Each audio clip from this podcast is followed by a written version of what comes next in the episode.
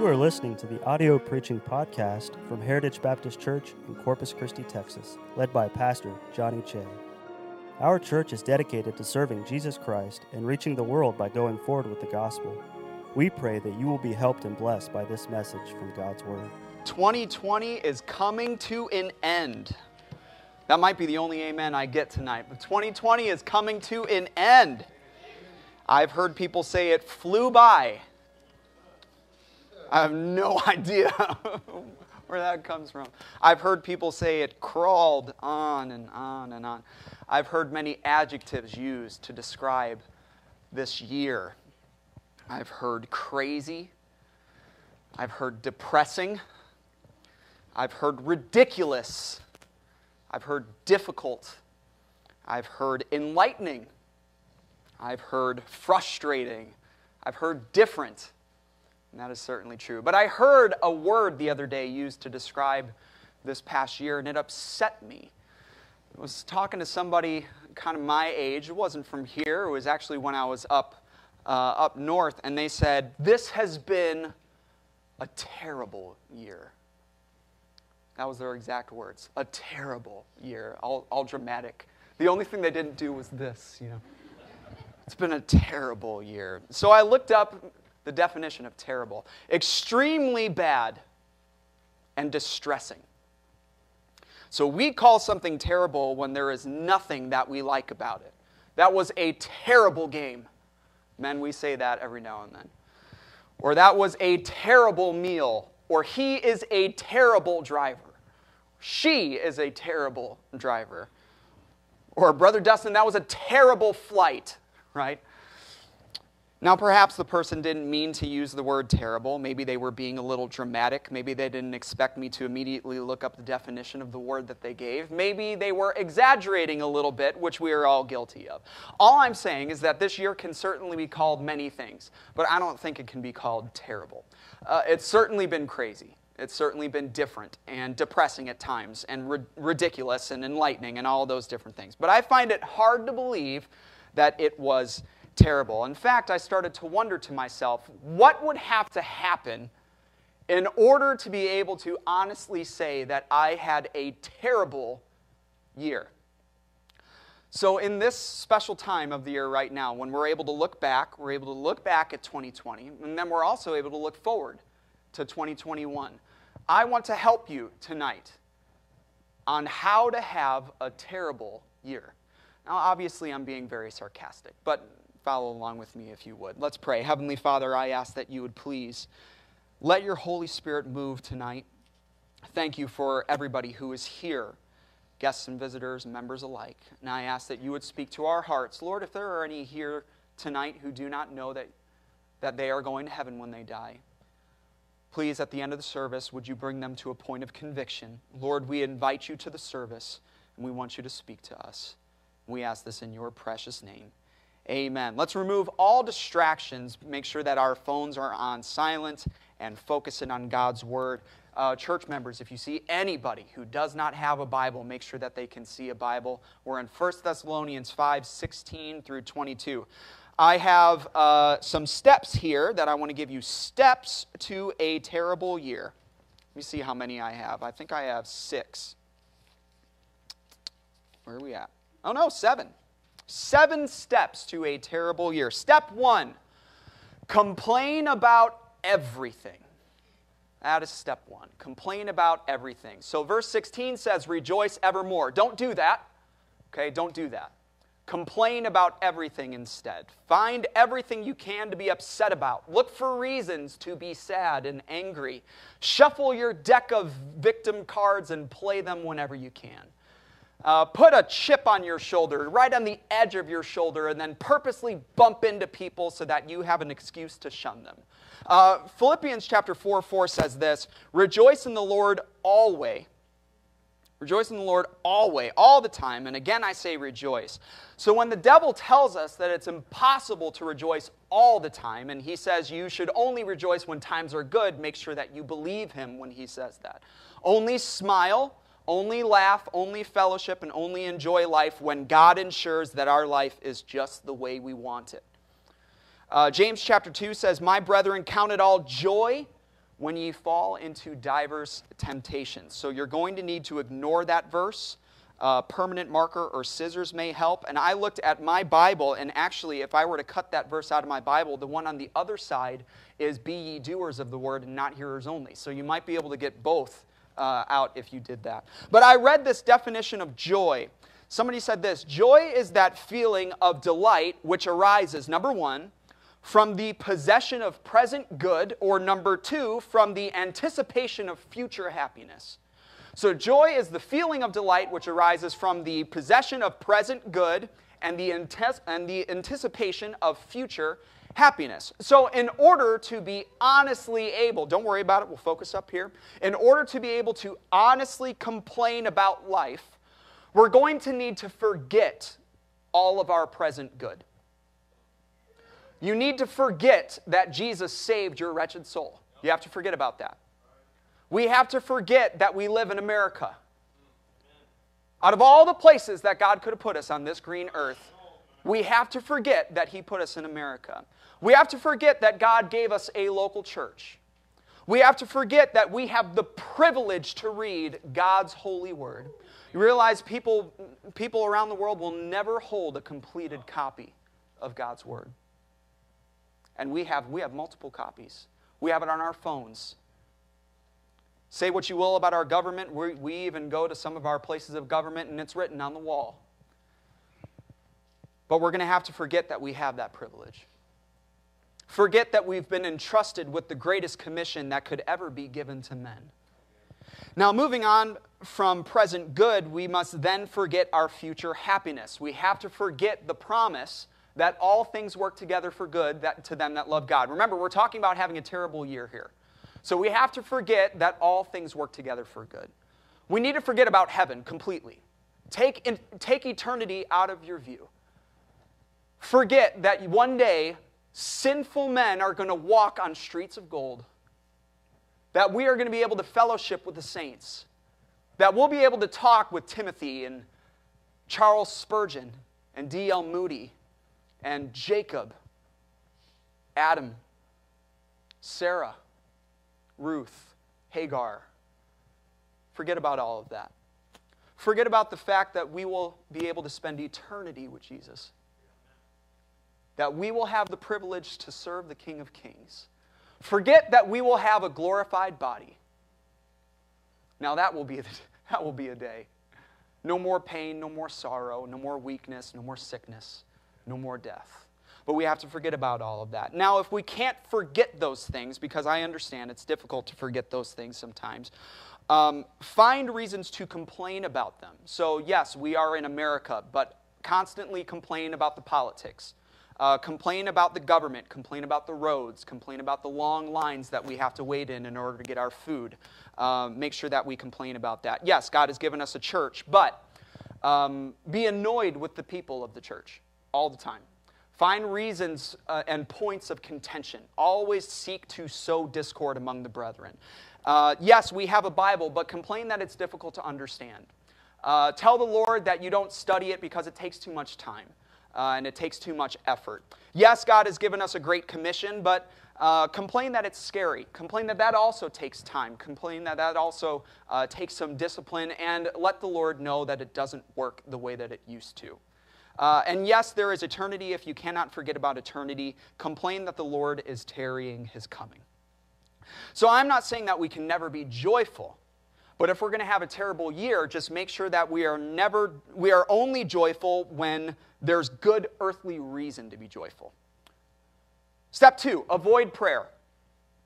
Verse seventeen says, pray without ceasing.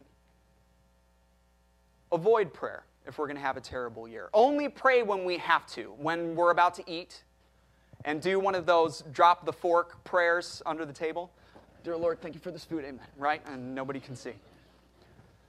Only pray when there's food. Only pray if you've been called on in church, uh, or, or only pray if things go really bad. Don't see prayer as a first resource. Consider it more of our last resort. Prayer is, prayer is the Christian's greatest, one of the Christian's greatest privileges. one of the Christian's greatest weapons. In a moment, it brings us into the presence of Almighty God, wherever we are.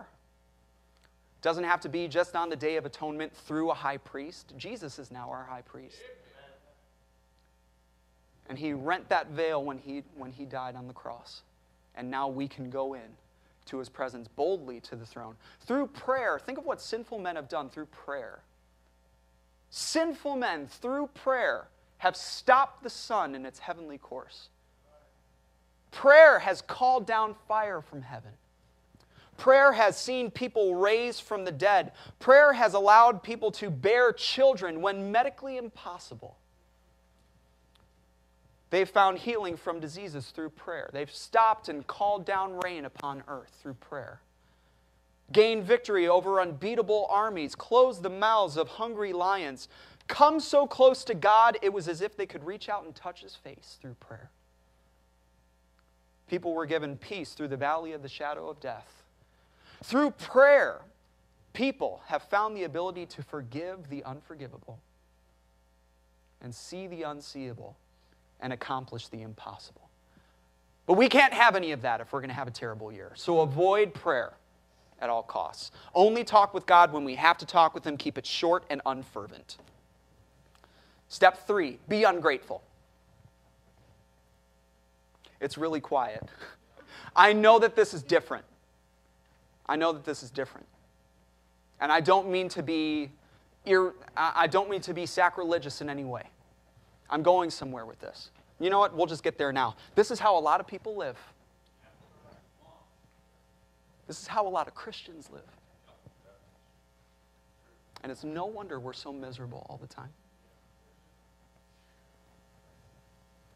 Be ungrateful.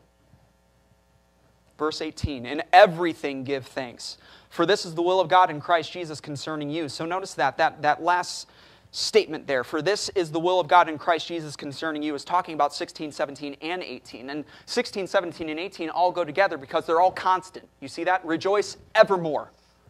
Pray without ceasing. In everything give thanks. That seems to give an implication of duty and responsibility. Like if we were not constantly joyful, if we were not constantly prayerful, if we were not constantly grateful, we would be out of God's will. And isn't that why the verse ends the way that it does? For this is the will of God in Christ's sake, or in Christ Jesus concerning you. But be ungrateful. That word in in verse eighteen implies being thankful while trials and while tests and while hardships are going on. Everything means both good and bad situations. To give thanks refers to action, not just to words. So in order to have a terrible year, we're going to need to change that to say, after only good things, say thanks. Not in everything give thanks, but after only good things, say thanks. Now remember, here's a tip. It is a lot easier to be ungrateful when we have a sense of entitlement. Some people have said, have an attitude of gratitude. I say, make an environment of entitlement. And that doesn't rhyme as much, but when we believe that we deserve everything that comes to us, it's much easier not to give thanks when they come. We deserve happiness. We deserve forgiveness. We deserve heaven.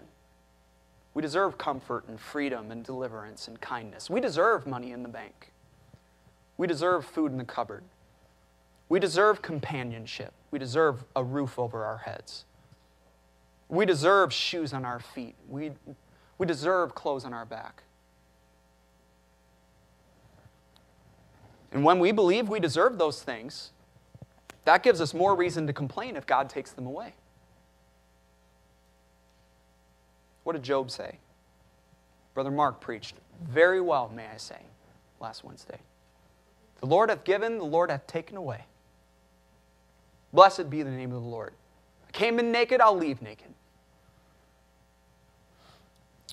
But be ungrateful is step three. Step four, ignore the Holy Spirit's leading in our life. Verse nineteen says, quench not the Spirit. All throughout Scripture, the Holy Spirit is referred to as a fire. At Pentecost, when the Holy Ghost was given to the church, when He came down, the promise of the Father came down, and they were endued with power from on high. What was above their heads? Cloven tongues of fire. The Holy Spirit is that fire, and that word quench, what is that talking about? That's talking about liquid. It's talking about water. The Holy Spirit of God is like a burning fire within us. He's a consuming fire. He's a fire that burns away the power of sin over us. He's a purifying fire that brings the dross of our sinful will to the surface so it can be wiped away from us. He's a kindling fire that spreads to those around us. He's an illuminating fire that allows our eyes to find what we otherwise can't see in God's Word. He's a fire that cannot be ignited by the hand of man, but He can be quenched by it. Think about that. The Holy Spirit must be given by God. This supernatural fire can be extinguished by natural man. We can disagree with Him. We can argue with Him. We can ignore Him completely if we so choose. We can stay still when He tells us to move. We can move when He tells us to stay. We can sin when He tells us to stop. We can stop when He tells us to go. We can speak when He tells us to hear. We can prove to Him that no, no matter how much He speaks to us, we will not listen. We can grieve Him to the point where He will not speak to us the way He wishes to speak to us. If the Holy Spirit can be likened to a fire, there is no greater flame retardant to His ministry than following our own heart rather than listening to His leading.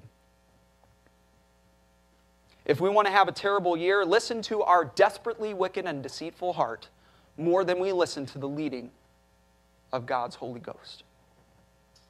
Convince ourselves that we know better than Him, that we can see farther than Him, that we have our best interest in mind over Him, that the book He inspired is more kind of a book of suggestions than it is a book of commandments.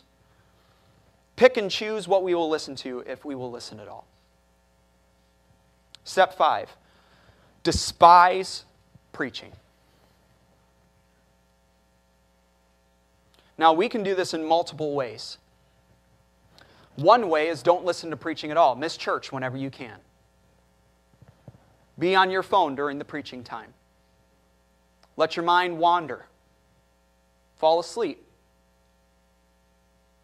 Now, church, I know that you're tired.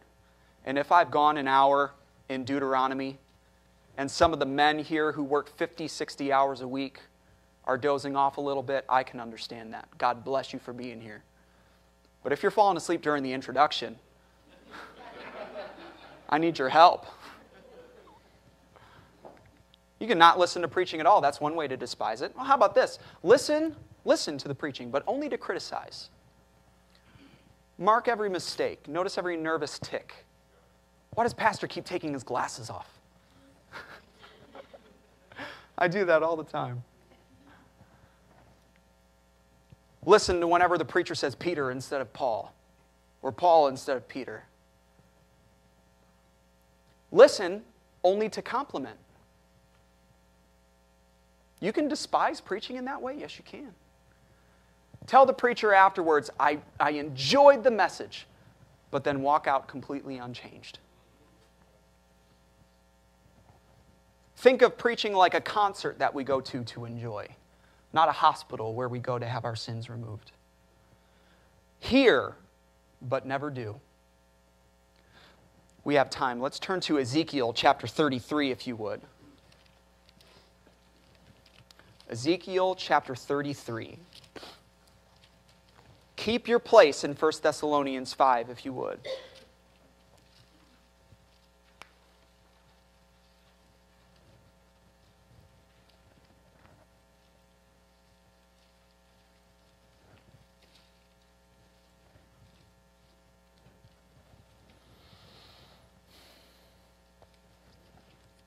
Are we there? Are we there? Look with me in verse thirty, if you would. We'll read verse thirty, thirty-one, and thirty-two. Just follow along with me. You don't have to read out loud. God talking to Ezekiel here, also thou son of man, the children of thy people still are talking against thee by the walls and in the doors of the houses. They're talking publicly, they're talking privately about Ezekiel and his preaching ministry. And they speak to one another, everyone to his brother, saying, Come, I pray you, and hear what is the word that cometh forth from the Lord. And they come unto thee as the people cometh, and they sit before thee as my people. They looked the part. And they hear thy words, but they will not do them. For with their mouth they show much love, but their heart goeth after their covetousness. And lo, thou art unto them as a very lovely song of one that hath a pleasant voice, and can play well on an instrument. For they hear thy words, but they do them not. Bible preaching is designed to bring us to a point of decision. We despise preaching when we find a way to bypass that point in any way. We don't have to go to the extreme of not listening to preaching at all in order to despise preaching. We can still come to church and look the part. We can smile. We can take notes. We could have everybody around us fooled. We could even visit the altar every now and then. But when we leave, don't change a thing. And we have despised preaching. Step six, believe everything you hear except the Bible. Believe everything you hear except the Bible. Verse twenty-one says, Prove all things, hold fast that which is good. But if we're going to have a terrible year, we need to believe everything except the Bible. Base our decisions in life off of what we hear on Fox News and C N N and Facebook. Really, any social media account will do. Um, blogs, all of those things.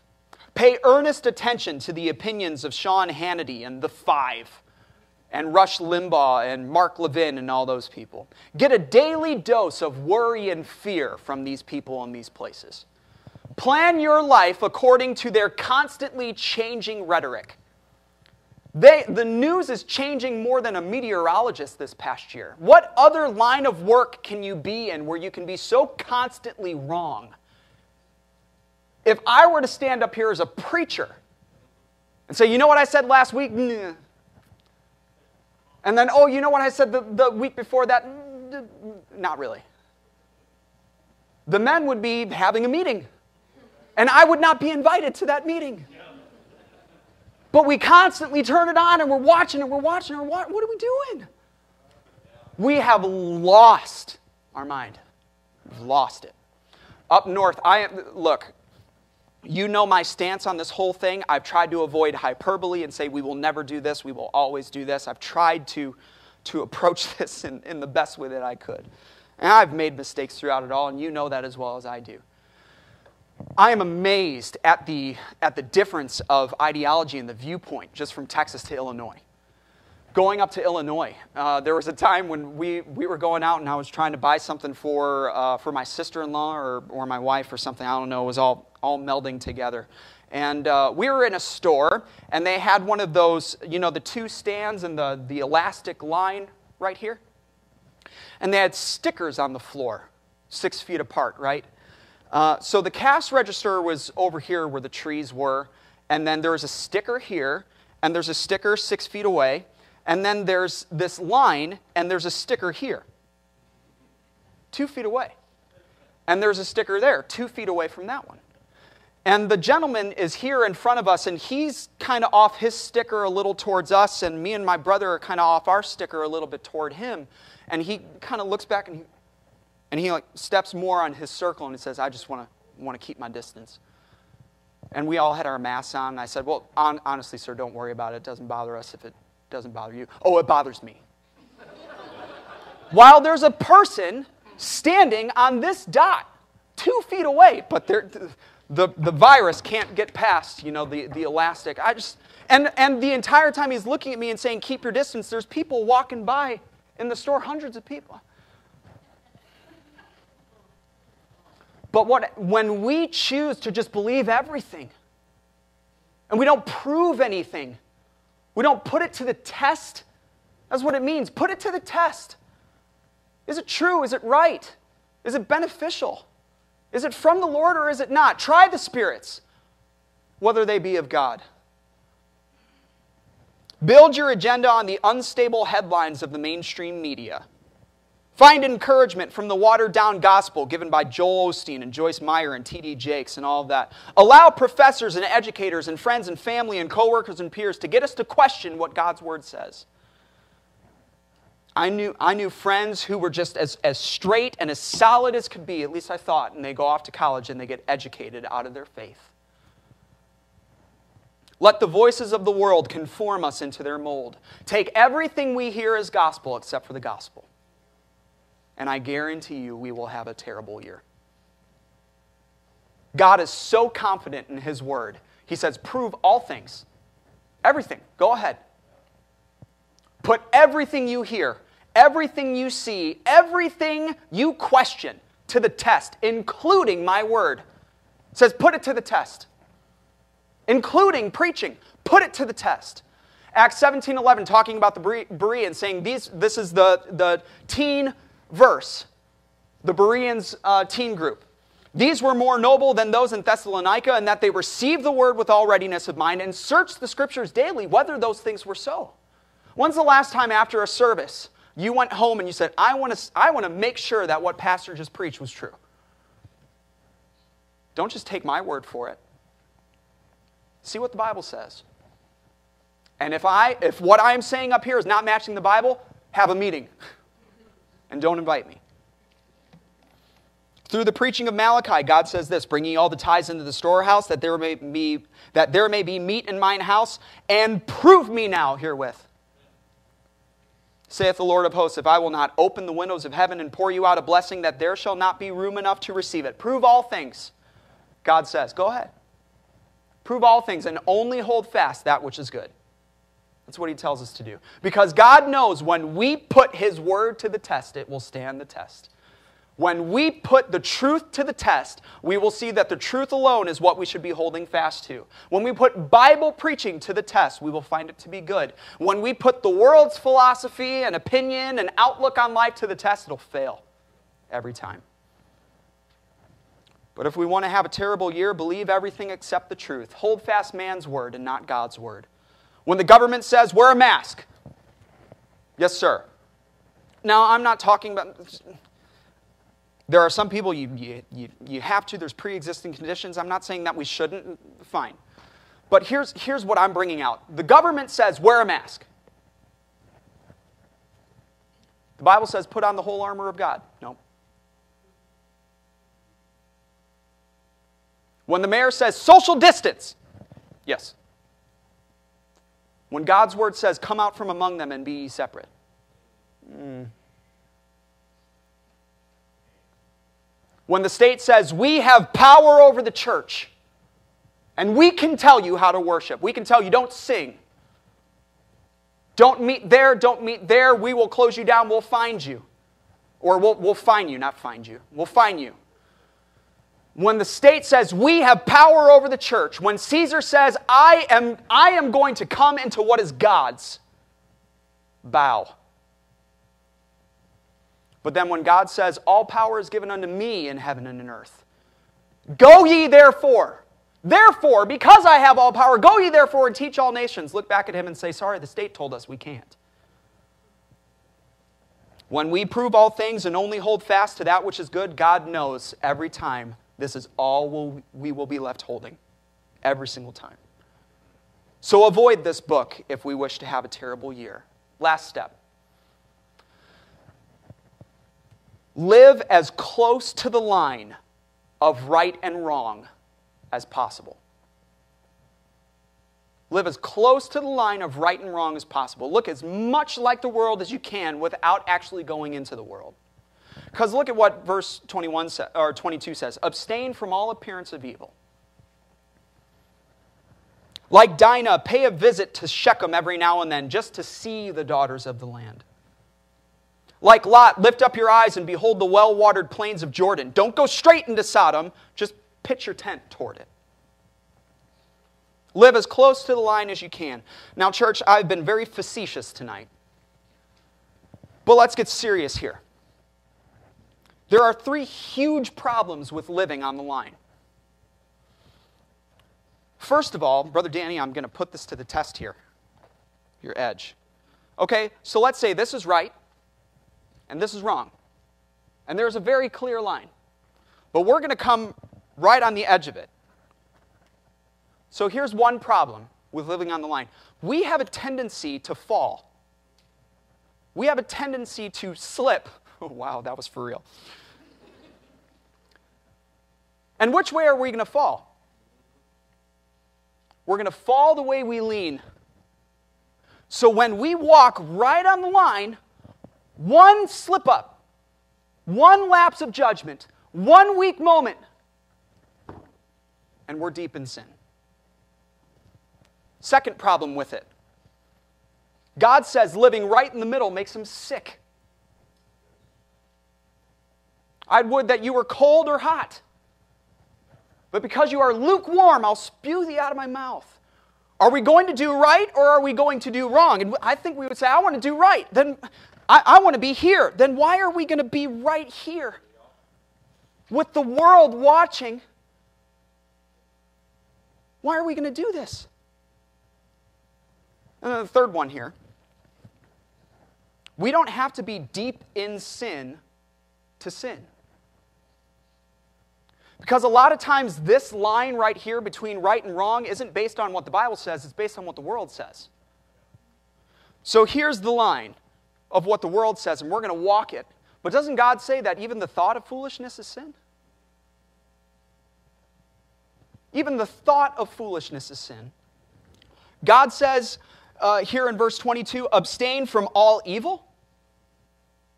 Abstain from all appearance of evil. Why are we going to walk on the line when the world is watching so that they have to look at us and say, wait a second, are, are you a Christian? Or, or, or are you not? People should be able to know. By the way you talk, by the way you walk, by the way that you carry yourself and treat others, they should know. We have to get to the point, church, where we don't just ask, is it wrong? Start asking, does it even look wrong? Is there even an appearance of evil? Could this action or this inaction even give the wrong impression? Abstain from all appearance of evil. So what is, what is evil here? Okay, here's, here's one. Touching outside of marriage. That's sin. It is good for a man not to touch a woman. First Corinthians chapter seven. It is good for a man not to touch a woman. So this is sin. Right is to, to do it right. Stay away from each other. Wait. Do it the right way. Right here is where we want to walk. Okay, so if we are just going to walk right here, this would be, okay, just, just don't touch before you're married. Over here, abstaining from all appearance of evil is don't be alone together. Don't even be found alone together. Well, we're not doing anything. Prove it. What does it look like? This is the next step that we have to take. See, over, over down in here is don't buy or drink alcohol. But over here, abstaining from all appearance of evil, I'm not even walking down the aisle. Now, you know me, I have a problem with Red Bull. And the thing that I don't like about Red Bull is they always put it in the alcohol aisle. Now, you can get it up front. Thank the Lord. But imagine, church, okay? And I'm not, this isn't petty. This is what the Bible says. This is what the Bible teaches. I want you to imagine if you walk into H E B and you see your pastor in the alcohol aisle. I'm just here getting Red Bull. Sure.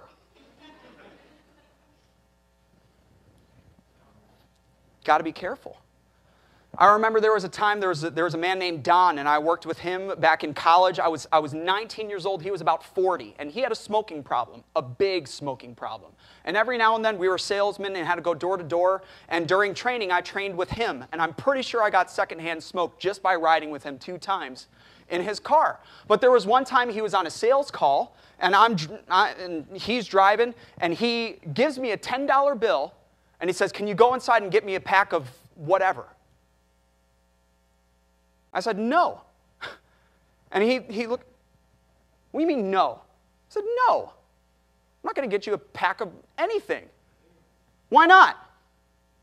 I told him, I'm not going to contribute to you dying, first of all. I said, but no, I'm, I, I'm a Bible college student. I'm a Christian. I'm not going to go in there and buy a pack of cigarettes. What if my preacher walks out? Son, what are you doing? I'm buying this for someone else. Don't. I'm buying it for someone else, I promise. Why would we put ourselves in that position? One time I was working at a, a warehouse, designer shoe warehouse, but I was working at a warehouse. And there was a young lady who, who her car broke down outside, and she came up to me. And she, I think I was seventeen, eighteen years old in high school, and she said, can you give me a ride home? No. And the next thing you know, everybody thinks I'm a jerk because I'm not giving the girl a ride home. And she, she wouldn't talk to me for weeks. I finally had to go up to her and explain to her, listen to me, I, I cannot put myself in that position. I'm not going to be alone with somebody of the opposite gender. And she looked at me like I was ridiculous. But the Bible says abstain from all appearance of evil. I have never gone to a theater. I'll never go to a theater. Do I watch movies? Yes, I watch movies. But I'm not going to go to a theater because maybe I'm going in there to watch The Lorax or something. I don't know. Well, first of all, I don't, I don't know what they're going to sneak in there. I'm pretty, there's a curse word in that, in that movie. Now, because, you, whatever, I'm getting off on a tangent here. But here's the thing. You see your pastor, you, you see someone from your church walking into a theater, and you look outside at all the movies that are showing. And there's a G movie, if you can find those out. There's a P G movie, there's a P G thirteen movie, and then there's R R R R R. Which one is pastor going to watch? I'm not going to put myself in that position. I don't go to theaters. I hate Olive Garden. First of all, they charge eighteen dollars for about three dollars worth of noodles, but every single time when they sit down, they come and they put down a bottle, bottle of wine. I say, get that off the table, because knowing my luck, they would put it down, oh, I forgot something, walk away, and then here comes Belia telling everybody, I saw Pastor and Miss Tracy at Olive Garden, and they had a wine bottle on their table. I'm going to abstain from all appearance of evil. You know, a lot of times we give Eve a, a hard time because she said in the garden, uh, the Lord has said not to eat it, neither shall ye touch it, lest ye die. Now, the Lord didn't say, neither shall ye touch it, lest ye die. He said, when you eat it, you shall die.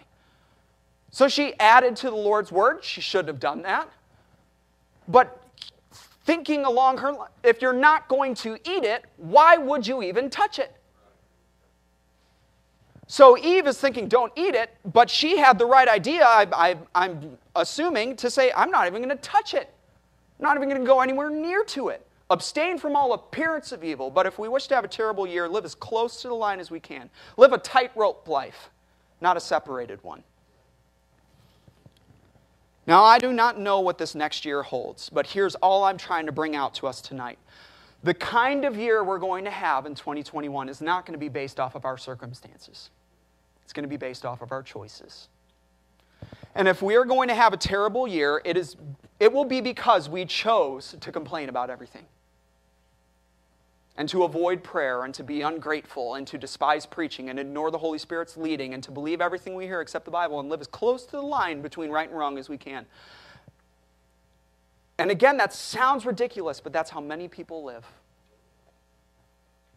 But God wants us to have a good year. I want us as a church to have a good year. Rejoice evermore. Pray without ceasing. In everything, give thanks. For this is the will of God in Christ Jesus concerning you. Quench not the spirit.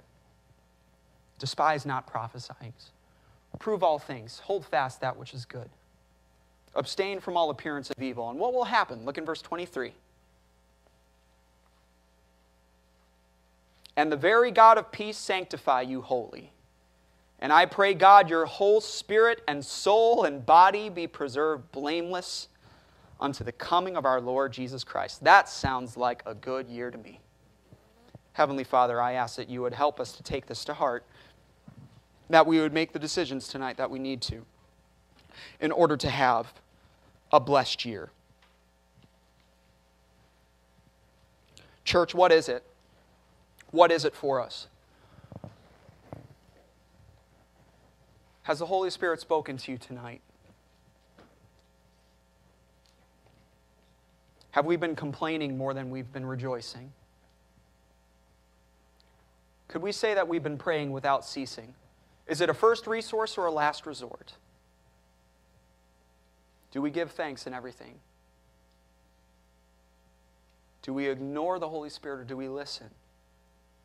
Do we despise preaching in any way? Remember how you despise preaching. You bypass the point of decision that preaching brings you to. Do we just believe everything, never proving anything, never putting it to the test according to the Scriptures? Do we look like the world more than we look like God's Son? Next year, at this time, by God's grace, let's say that we've had a good year. And let's make that decision tonight, whatever it may be. Thank you for listening to our audio preaching podcast.